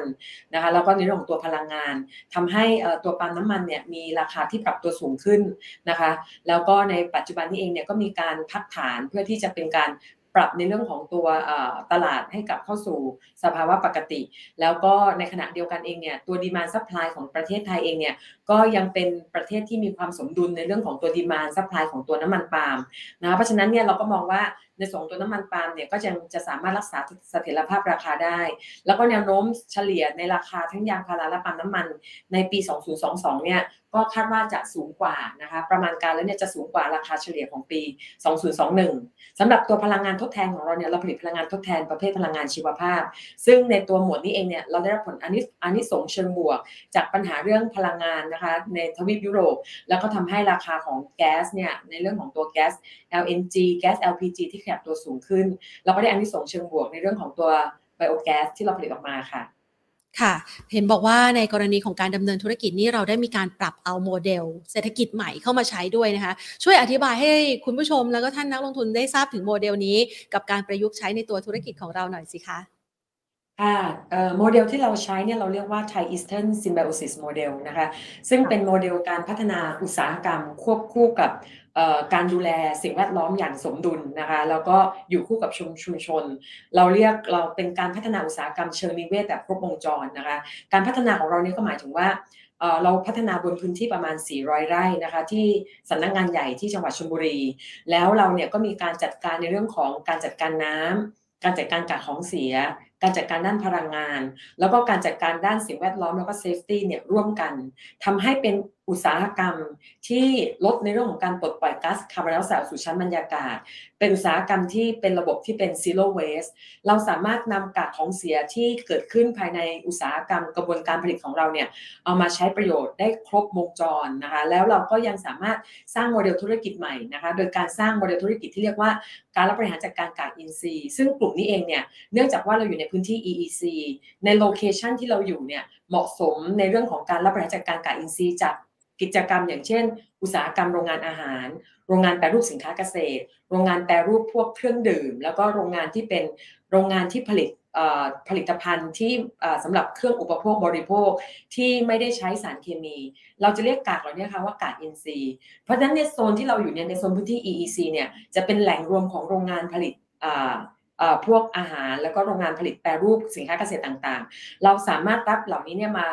เป็นการกำจัดกากอินทรีย์ทำให้ปัจจุบันนี้เองเนี่ยโมเดลที่เราทำอยู่เนี่ยเป็นโมเดลซึ่งสามารถลดการปลดปล่อยก๊าซคาร์บอนไดออกไซด์สู่ชั้นบรรยากาศ ในปีที่ผ่านมานะคะเราสามารถลดได้ถึงประมาณ 90,000 ตันนะคะแล้วก็ยังสามารถช่วยให้สินค้าของเราเองเนี่ยเป็นสินค้าที่เป็น low carbon นะคะแล้วก็เป็นองค์กรที่ปลดปล่อยคาร์บอนไดออกไซด์ต่ำนะคะเรามีในเรื่องของการทำ carbon footprint นะคะแล้วก็ยังส่งเสริมให้สินค้าที่เราผลิตเนี่ยเข้าสู่ในเรื่องของการที่เราเรียกว่า เป็น sustainable material นะคะเพราะว่าเป็นผลิตภัณฑ์ซึ่งหนึ่งเลยเนี่ยก็คือปลดปล่อยคาร์บอนต่ำเป็นผลิตภัณฑ์ที่ได้รับการรับรองมาตรฐาน sustainable แล้วก็เป็นผลิตภัณฑ์ที่สามารถตรวจสอบย้อนกลับได้ถึงที่มาของแหล่งวัตถุดิบค่ะ อันนี้ก็คือจุดเด่นที่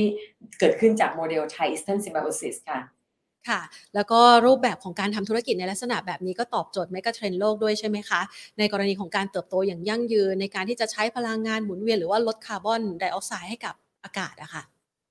ใช่ค่ะ คือในกิจกรรมของเราเองเนี่ย เราสามารถผลิตตัวไบโอแก๊สเนี่ยเอามาใช้ทดแทน LPG เนี่ยได้มากถึง 91%แล้วก็เรายังมีไบโอแก๊สเนี่ยเอามาผลิตไฟฟ้าได้อีก 4 เมกะวัตต์ ซึ่งใน 4 เมกะวัตต์นี้เองเนี่ยเราขายให้กับ PEA อยู่ 1 เมกะวัตต์ แล้วก็ใช้เองอยู่ 3 เมกะวัตต์ทำให้เราเนี่ยสามารถลดการใช้ไฟจาก PEA เนี่ยได้ประมาณ 51%นะคะ ตรงนี้เนี่ยก็จะทำให้สินค้าของเราอย่างที่แจ้งให้ทราบว่า ถือว่าเป็น Eco Product ซึ่งจะไปตอบเทรนด์ในเรื่องของความต้องการของลูกค้า เพราะว่ากลุ่มลูกค้าของเราเนี่ยเป็นลูกค้าที่เป็น premium brand นะคะเป็นผู้ผลิตยางยนต์ที่เป็น premium product แล้วก็เป็น premium brand ต่างๆ เพราะฉะนั้นเนี่ยนโยบายของลูกค้าเองในอนาคตเนี่ยเขาก็มองหาในเรื่องของตัวผลิตภัณฑ์ที่เป็น sustainable material แล้วก็ของเราเองเนี่ยเราก็สามารถที่จะผลิตสินค้าแล้วก็ตอบโจทย์ลูกค้ากลุ่มนี้ค่ะ ค่ะ และแน่นอนนะคะว่าพอเห็นภาพโมเดลในการทำธุรกิจนะคะ ที่ตอบทุกโจทย์เลยนะคะทั้งในเรื่องของยางพาราก็เตรียมที่จะไปรุกในอุตสาหกรรมราคาปาล์มก็ดีขึ้นนะคะ แนวโน้มยังคงมีราคาที่ตอบโจทย์เรื่องของวิกฤตอาหารโลกด้วยนะคะ หรือแม้กระทั่งเรื่องของพลังงานสะอาด เราตั้งเป้าในการดำเนินธุรกิจรายได้ แล้วก็กำไรเอาไว้ยังไงบ้างคะ ค่ะ ก็ในการดำเนินธุรกิจนะคะ เราก็ตั้งเป้าที่จะขยายกำลังการผลิตนะคะ โดยเรามีแผนขยายกำลังการผลิตของตัวธุรกิจยางพาราเนี่ยจากในปีที่ผ่านมาเนี่ยเราอยู่ที่ประมาณ 2 4 0 0 0 0 ตัน แล้วก็จะไปแตะอยู่ที่ประมาณ 4 2 0 0 0 0 ตัน เพื่อที่จะก้าวสู่การเป็นท็อป 5 ของผู้ผลิตยางแท่งของประเทศไทยนะคะ แล้วก็ในส่วนของตัวพลังงานทดแทนเนี่ยเราก็มีเป้าที่จะขยายในเรื่องของการผลิตไบโอแก๊สนะคะจากประมาณ 24 ล้านลูกบาทเนี่ยเป็นเป็น 67 ล้านลูกบาท แล้วก็ในเรื่องของการขยายในเรื่องของการรับประทานจากการกากอินทรีย์นะคะจากปีหนึ่งเนี่ยประมาณ 5-6แสนตันเนี่ยไปอยู่ที่ปีละ 1 ล้านตันต่อปี อันนี้คือแผนเรื่องของการขยายแบบ organic growth ส่วนสำหรับธุรกิจปาล์มน้ำมันเนี่ยจะเป็นการปรับประสิทธิภาพการผลิตนะคะเพื่อที่จะทำให้เราเนี่ยสามารถที่จะปรับกระบวนการแล้วก็สามารถที่จะรองรับวัตถุดิบที่มีมากขึ้นในภาคตะวันออกได้อย่างเพียงพอนะคะ แล้วก็สำหรับในเรื่องของแผนตั้งเป้าเรื่องของรายได้เนี่ย เราทำแผนจากที่เราจะโตแบบ organic growth จากแผนขยายเราเนี่ย เราตั้งเป้าว่าภายใน 5 ปีเนี่ยรายได้เราเนี่ยจะไปแตะอยู่ที่ 22,000 ล้านค่ะค่ะสำหรับความแข็งแกร่งนะคะ เราเห็นภาพโมเดลธุรกิจแล้วนะคะ มองเห็นเป้าหมายนะคะในการที่จะเดินหน้าในการสร้างรายได้และกำไรแล้วนะคะ อยากจะเห็นความสตรองของบริษัทด้วยนะคะ ความสามารถในธุรกิจต่างๆ เหล่านี้เนี่ยนะคะ เรามีจุดแข็งแล้วก็ข้อได้เปรียบนะคะ กับคู่แข่งขันของเรายังไงบ้างคะ ค่ะจุดแข็งแรกเลยนะคะก็คือเราเป็นผู้ประกอบการนะคะที่อยู่ในอุตสาหกรรมนี้เนี่ยมายาวนานกว่า 30 ปีนะคะเพราะฉะนั้นเนี่ยเราเนี่ยก็ผ่านในเรื่องของเอ่อสภาวะตลาดต่างๆ ของตลาดยางพาราเนี่ยตั้งแต่ตอนที่ราคายางกิโลหนึ่งสิบกว่าบาทนะคะไปจนถึงช่วงที่เกิดวิกฤตต้มยำกุ้งแล้วก็ subprime ที่ราคายางพาราปรับตัวจาก 50 บาท ไปอยู่ที่ประมาณ 200 บาท แล้วเราก็เห็นภาวะของตลาด แล้วก็เราได้มีการศึกษาแล้วก็มีความชำนาญในเรื่องของตลาดที่ที่ที่เป็น commodity sector นี้นะคะ แล้วก็ขณะเดียวกันเองเนี่ยสิ่งที่เราทำเนี่ยก็คือเราเป็นผู้นำในเรื่องของการผลิต ที่เรียกว่า sustainable material นะคะ ซึ่งปัจจุบันนี้เองเนี่ยเราถือเป็นผู้ประกอบการรายแรกนะคะ ที่ได้รับการรับรองมาตรฐานการจัดการสวนป่าอย่างยั่งยืน ที่สามารถผลิตยางแท่งที่เรียกว่า FSC grade แล้วยางแท่งเกรดนี้เองนะคะ ก็เราเนี่ยส่งขายให้กับลูกค้าของเราก็คือพิลารีนะคะแล้วก็พิลารีเนี่ยเอาไปผลิตเป็นยาง FSC เส้นแรกของโลก ซึ่งเป็นยางรถรถยนต์ที่ได้มาตรฐานการจัดการสวนป่าอย่างยั่งยืน แล้วก็นำยางรถยนต์นี้เนี่ยไป install อยู่ใน รถยนต์ BMW นะคะนี่คือการสร้าง supply chain story ของเราว่า เราสามารถผลิตสินค้าที่เป็น sustain แล้วก็สามารถที่จะ marketing แล้วก็ขายได้จริง นอกจากนี้เนี่ยเรายังเป็นผู้ประกอบการที่เป็นน้ำยางข้นนะคะรายแรกและรายเดียวที่ได้รับการรับรองมาตรฐาน global organic latex นะคะ ซึ่งมาตรฐานตัวนี้เองเนี่ย เป็นมาตรฐานซึ่งผู้ผลิตที่เป็นพวกสินค้าอุปโภคบริโภคในตลาดอเมริกานะคะ เริ่มมองหาวัตถุดิบ ที่ได้รับมาตรฐานการจัดการที่เป็นออร์แกนิกส์นะคะเพราะว่าในอนาคตเนี่ยในตลาดที่อยู่ที่อเมริกาเนี่ยวัตถุดิบต่างๆ ที่เอามาใช้ผลิตภัณฑ์เนี่ยจะต้องเป็นวัตถุดิบที่มาจากแหล่งออร์แกนิกส์เท่านั้นนะคะนอกจากนี้นะคะ location ที่เราอยู่เนี่ยเราสำนักงานใหญ่เราอยู่ที่จังหวัดชลบุรีนะคะ เพราะฉะนั้น location ที่เราอยู่เนี่ยก็จะอยู่ใกล้กับลูกค้าของเรา ไม่ว่าจะเป็นที่จังหวัดระยอง หรือว่าจังหวัดปริมณฑลต่างๆนะคะ เราก็สามารถที่จะ service ลูกค้าได้ แล้วก็จุดแข็งของเราอีกจุดหนึ่งก็คือว่าเราเป็นโรงงานเนี่ย ที่มีความน่าเชื่อถือ แล้วก็ได้รับการยอมรับจากคู่ค้า จนเกิดเป็นความร่วมมือกันนะคะระหว่างเรากับลูกค้าของเราซึ่งเป็น global partner ก็ทั้ง Sumitomo Rubber Industry จากประเทศญี่ปุ่นนะคะที่มีร่วมมือกันอยู่ 2 โครงการก็คือโครงการผลิตยางแท่ง ที่จังหวัดอุดรธานี แล้วก็สวนยางพาราขนาด 6,300 ไร่ที่หนองบัวลำภู แล้วก็ยังมี partnership กับทาง Sime Darby นะคะซึ่งเป็นรายใหญ่ในเรื่องของการอุตสาหกรรมปาล์มน้ำมันของโลกนะคะเรามีความร่วมมือกันในเรื่องของเอ่อทำโรงงานสกัดน้ำมันปาล์มดิบแห่งแรกที่จังหวัดตราดนะคะตรงนี้ก็คือแสดงให้เห็นถึงความร่วมมือที่เรามีกับลูกค้าของเรา แล้วก็ในอนาคตเองเนี่ยเราก็มีความพร้อมที่จะขยายความร่วมมือนะคะกับลูกค้ากับคู่ค้า แล้วก็เกิดเป็น sustainable supply chain ในอุตสาหกรรมยางพาราและปาล์มน้ำมันของประเทศไทยค่ะ เห็นภาพการเติบโตได้อย่างชัดเจนเลยนะคะ ช่วงที่ผ่านมาการตอบรับของนักลงทุนยอดจองเป็นยังไงบ้างคะ เพราะว่าหลาย ๆ คนคงพลาดโอกาสนี้ไปนะคะก็จากที่ได้รับทราบจากทาง underwriter นะคะ ก็ทราบว่ายอดจองของเราเนี่ยก็ได้ได้มีนักลงทุนเนี่ยสนใจ แล้วก็ยอดจองเนี่ยก็คือจองหมดนะคะแล้วก็มีนักนักลงทุนที่สนใจเนี่ยทั้งนักลงทุนสถาบัน ทั้งนักลงทุนที่เป็นรายย่อย แล้วก็มาจากหลากหลาย sector อันนี้ก็ ต้องขอขอบคุณนักลงทุนทุกนักลงทุนทุกท่านที่ให้ความสนใจกับ TEGH นะคะค่ะ ใครที่พลาดนะคะ โอกาสในการจองหุ้นไปเดี๋ยววันพรุ่งนี้เข้าซื้อขายในตลาดหุ้นไทยวันแรกนะคะ เดี๋ยวรอติดตามแล้วเดี๋ยวเราจะเอามารายงานในรายการของเราด้วยนะคะ วันนี้ขอบพระคุณมากเลยนะคะ ที่มาให้ข้อมูลการลงทุนกับเราค่ะขอบคุณมากค่ะ สวัสดีค่ะค่ะนะคะเป็นหุ้นน้องใหม่นะคะที่จะเข้าซื้อขายในวันพรุ่งนี้ในตลาดหุ้นไทยนะคะ TEGH นะคะ หรือว่า ชื่อบริษัทนะคะไทยอีสเทิร์นกรุ๊ปโฮลดิ้งจำกัดมหาชนนะคะ เข้าซื้อขายวันพรุ่งนี้นะคะ ด้วยราคา IPO 4 บาท 80 สตางค์นะคะ เอาละก็เป็นข้อมูลนะคะสำหรับท่านนักลงทุนเชื่อว่าหลาย ๆ คนนะคะสนใจนะคะ เข้าซื้อหรือว่าเข้าลงทุนในหุ้นน้องใหม่นะคะ แล้วก็มาทำความรู้จักทำความเข้าใจเกี่ยวกับข้อมูลการทำธุรกิจกันก่อนนะคะ เพื่อที่จะเข้าเทรดได้อย่างมั่นใจแล้วค่ะ วันพรุ่งนี้นะคะ TEGH นะคะ เรามาดูกันต่อค่ะสำหรับบรรยากาศการลงทุนของตลาดหุ้นไทยในวันนี้นะคะ อย่างที่เล่ากันไปนะคะว่าบรรยากาศการซื้อขายเนี่ยค่อนข้างคึกคักสดใสนะคะและในมุมมองของพี่กอล์ฟเองนะคะพี่กอล์ฟวิริยานะคะที่เมื่อสักครู่นี้เราก็คุยกันนะคะบอกว่าตลาดหุ้นไทยเนี่ยในช่วงระยะเวลาสักประมาณ 1-2 อาทิตย์จากนี้เนี่ยน่าจะเป็นช่วงที่น่าจะมีภาพของการ rebound นะกรอบการ rebound นี่จะยืนเหนือ 1,600 จุดได้อยู่นะคะได้อยู่นะคะ ดังนั้นนะคะก็เป็นภาพหนึ่งที่ น่าสนใจนะคะนำมาฝากกัน เดี๋ยวจะมาลอกการบ้าน ใครชอบลอกการบ้านบ้าง ยกมือขึ้นนะคะ เดี๋ยวเดี๋ยวพันจะเอาข้อมูลที่เมื่อสักครู่นี้เนี่ย พี่กอล์ฟเขาพูดมานิดๆนะ มาขยายความให้คุณผู้ชมนะคะ ได้รู้หลักวิธีการเลือกหุ้นของพี่กอล์ฟกันนะคะ แต่ก่อนอื่นค่ะ ชวนคุณผู้ชมไปเที่ยวที่นี่ก่อนนะคะ อุดรใครอยู่อุดรนะคะ หรือว่าพื้นที่ใกล้เคียงบ้างคะ ช่วงนี้นี่ ฝนตกนะเมื่อเช้านี้นะคะไม่ไม่ใช่แค่พื้นที่อุบลนนะที่ตอนนี้ก็เป็นกำลังใจนะคะให้กับพี่น้องในพื้นที่อุบลด้วยนะคะ เจอฝนตกหนักนะคะ เจอโอ้โหพายุนะเครื่องบินบินลงไม่ได้นะคะ หรือแม้กระทั่งเจอน้ำท่วมนะคะ แต่อุดรนี่ยังเบาใจอยู่ใช่ไหมเพราะว่าเมื่อวานเมื่อเช้านี้นะคะ ทีมงานของเรา ไปถึงเรียบร้อยแล้วนะคะ เพื่อที่จะเตรียมจัดงานนะคะ มหกรรมการเงินมันนี่เอ็กซ์โปอุดรวันพรุ่งนี้นะคะ เริ่มต้นการในวันที่ 30 กันยายนนะคะ ไปจนถึงวันอาทิตย์นี้ 2 ตุลาคมนะคะ อย่างที่เล่ากันมาค่ะคุณผู้ชม อยากจะบอกว่าดอกเบี้ยต่ำนะคะ ผ่านพ้นไปแล้วตอนนี้เข้าสู่ดอกเบี้ยขาขึ้นอย่างแท้จริง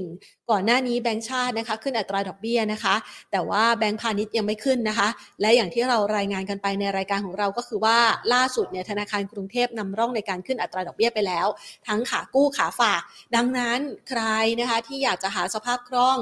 ใครที่มีเงินกู้อยู่ ยิ่งเป็นสินเชื่อบ้านรีไฟแนนซ์นี่ต้องรีบทำนะคะ ไปหาโปรโมชั่นดีๆกันค่ะ ในงานมหกรรมการเงินมันนี่เอ็กซ์โปอุดรธานีครั้งที่ 9 นะคะ โดยในงานนี้เราเตรียมโปรโมชั่นไปเพียบเลยนะคะ ใครอยากจะได้สินเชื่อบ้านอัตราดอกเบี้ยพิเศษ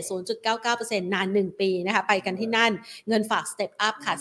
10.56%นะคะ ปลอดภาษี ซื้อสลากออมทรัพย์รุ่นลับ 2 ล้านบาทนะคะ ก็คือเขามีรางวัลประจำ ประจำเดือนนะแพนเข้าใจว่าอย่างนั้นนะคะ สินเชื่อฟื้นฟูธุรกิจนะคะอัตราดอกเบี้ย 2%ต่อปี นาน 2 ปีแรก ผ่อนนาน 10 ปีทรัพย์ NPA ลดสูงสุด 60%ประกันชีวิตรับบำนาญ 12%ลดหย่อนภาษี 3 0 0 0 0 0 บาท สินเชื่อบุคคล 0%นาน 30 วันนะคะ ใครที่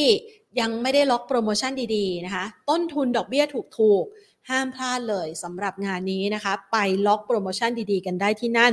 พรุ่งนี้นะคะมีสัมมนากันด้วยนะคะสำหรับเรา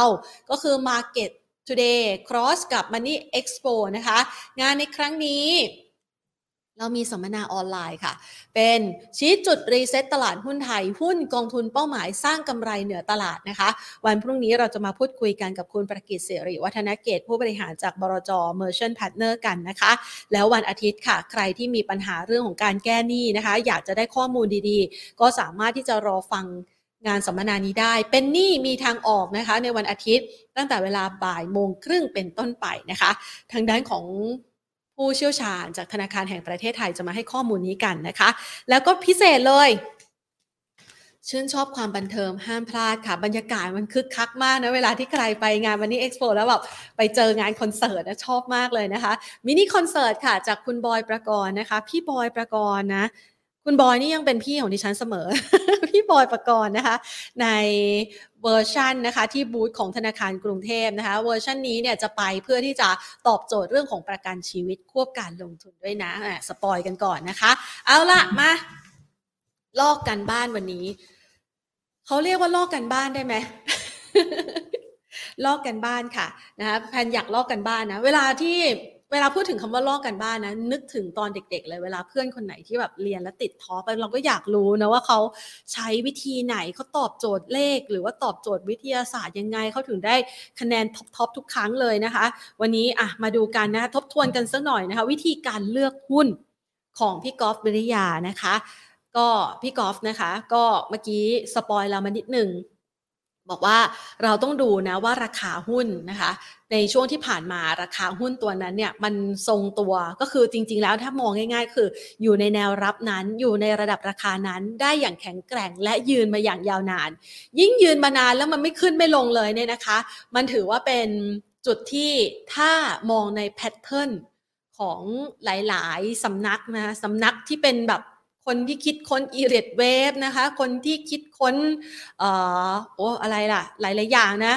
นึกนึกนึกชื่อไม่ออกถ้าตอนนี้นะคะอ่าก็สามารถเขาเรียกว่า week off นะ หรืออะไรอย่างนี้นะคะ ก็สามารถที่จะใช้เป็นจุดที่เรียกว่าเขากำลังสะสมหุ้นนะคะ เป็นจุด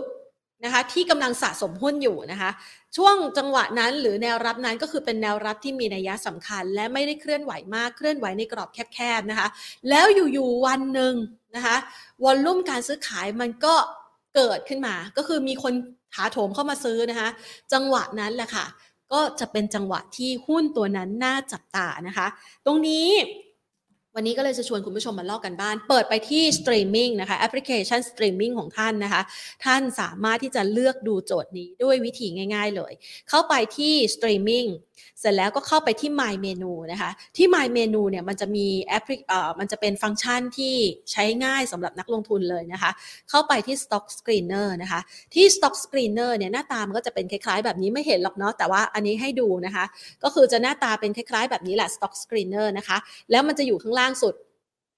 bullish high volume นะคะ bullish high volume ก็คือตัวที่บอกว่าหุ้นตัวไหนณนะปัจจุบันนี้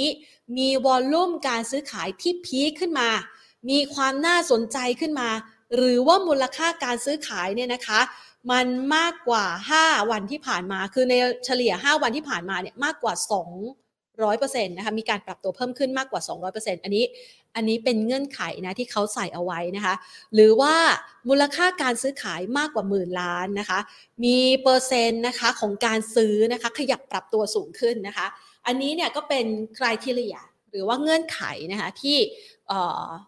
เขาใส่เอาไว้เพื่อที่จะเป็นตัวแพลตฟอร์มง่ายๆนะคะให้คุณผู้ชมเนี่ยสามารถนำไปเลือกใช้ได้นี่โอ้โหโปรดิวเซอร์เรานะคะมี ภาพนะคะประกอบนะคะ ก็คืออันนี้เป็น stock skinner นะ ทีนี้พอมันเป็น stock screener นะคะ คุณผู้ชมก็มันจะเลื่อนได้แบบนี้นะคะ เลื่อนได้แบบนี้นะคะนี่นะคะ เราก็เลื่อนขึ้นไปค่ะแล้วเลื่อนเลื่อนเลื่อนขึ้นไปนะคะ เพื่อหาตัวคอลัมน์สุดท้ายมันจะเป็น bullish นะคะ high volume ซึ่งใน bullish high volume เนี่ยเปิดเข้าไปปุ๊บ เจอเลย AIE นะคะ AIE นี่วอลลุ่มการซื้อขายในช่วง 5 วันที่ผ่านมามันพีคมากนะคะ กว่า 2,207%นะคะ ถ้าเราเจอในลักษณะแบบนี้เนี่ยคุณผู้ชมก็ลองเข้าไปเลือกนะคะ ลองเลือกตัวหุ้นดูนะคะว่าอ้าวนั้นตัวอื่นละมันเป็นยังไงบ้างกดเข้าไปดู แล้วก็กลับเข้าไปนะคะ ไปดูกราฟทั้งหมดของตัวหุ้น พื่อที่จะไปศึกษาต่อว่า เอ๊ะ ระดับราคานี้มันถึงแนวต้านหรือยังนะคะ มันน่าสนใจไหมในการที่จะเข้าตรงนี้ เข้าตรงนี้แล้วใครจะมาซื้อต่อเราบ้าง อันนี้คิดให้ครอบคลุมเลยนะคะ เพื่อที่จะหาจังหวะในการที่ซื้อในราคาที่ดี แล้วก็ไปขายในราคาที่ เออ มันมีปัจจัยสนับสนุน มีคนอื่นรอซื้อ ไม่ใช่ซื้อหุ้นตัวที่ไม่มีใครรอซื้ออยู่เลยเนี่ยนะคะ คนจะมารับไม้ต่อจากเราไม่มี เราก็ไม่มีโอกาสขายได้กำไรนะคะ ดังนั้นเนี่ยก็เป็นหนึ่งในวิธี ที่พี่กอล์ฟนะคะใช้มาเลือกหุ้น และแพนก็นึกถึงตัว stock เอ่อ stock screener นี้นะคะ เพื่อให้คุณผู้ชมเนี่ยลองเอาไปศึกษาแล้วไปปรับใช้ดูค่ะ หลายๆ คนอาจจะเคยใช้อยู่แล้วนะคะ ใช้ได้ดียังไงมาเล่ากันบ้างนะคะ เอาละค่ะวันนี้นะคะ หมดเวลาลงแล้วนะคะ ตอบทุกโจทย์เรื่องการลงทุนเลย วันนี้ง่ายๆเลย กลยุทธ์เทรดตามน้ำตลาดหุ้นนะคะ ไปทางไหนนะคะเราก็ตามไปกับเขาทางนั้นนะคะตราบตราบที่ มันยังคงเคลื่อนไหวในไซด์เวย์แบบนี้นะคะพี่ก๊อฟก็แนะนำว่า ซื้อตามกรอบ ซื้อตามแนวรับ ขายตามแนวต้านนะคะ แล้วก็ถ้ามันเดี๋ยวเออแหมซื้อตามแนวรับขายตามแนวต้านนี่ก็อยากจะบอกจังเลยว่าเวลาดูกรอบราคาดูยังไง แต่ไม่บอกวันนี้แล้วกันนะคะ เดี๋ยวขอไปทำงานอื่นต่อก่อนนะคะ ขออนุญาตไปทำงานอื่นต่อก่อนนะคะ วันนี้หมดเวลาแล้วค่ะ ลากันไปก่อนนะคะ สวัสดีค่ะ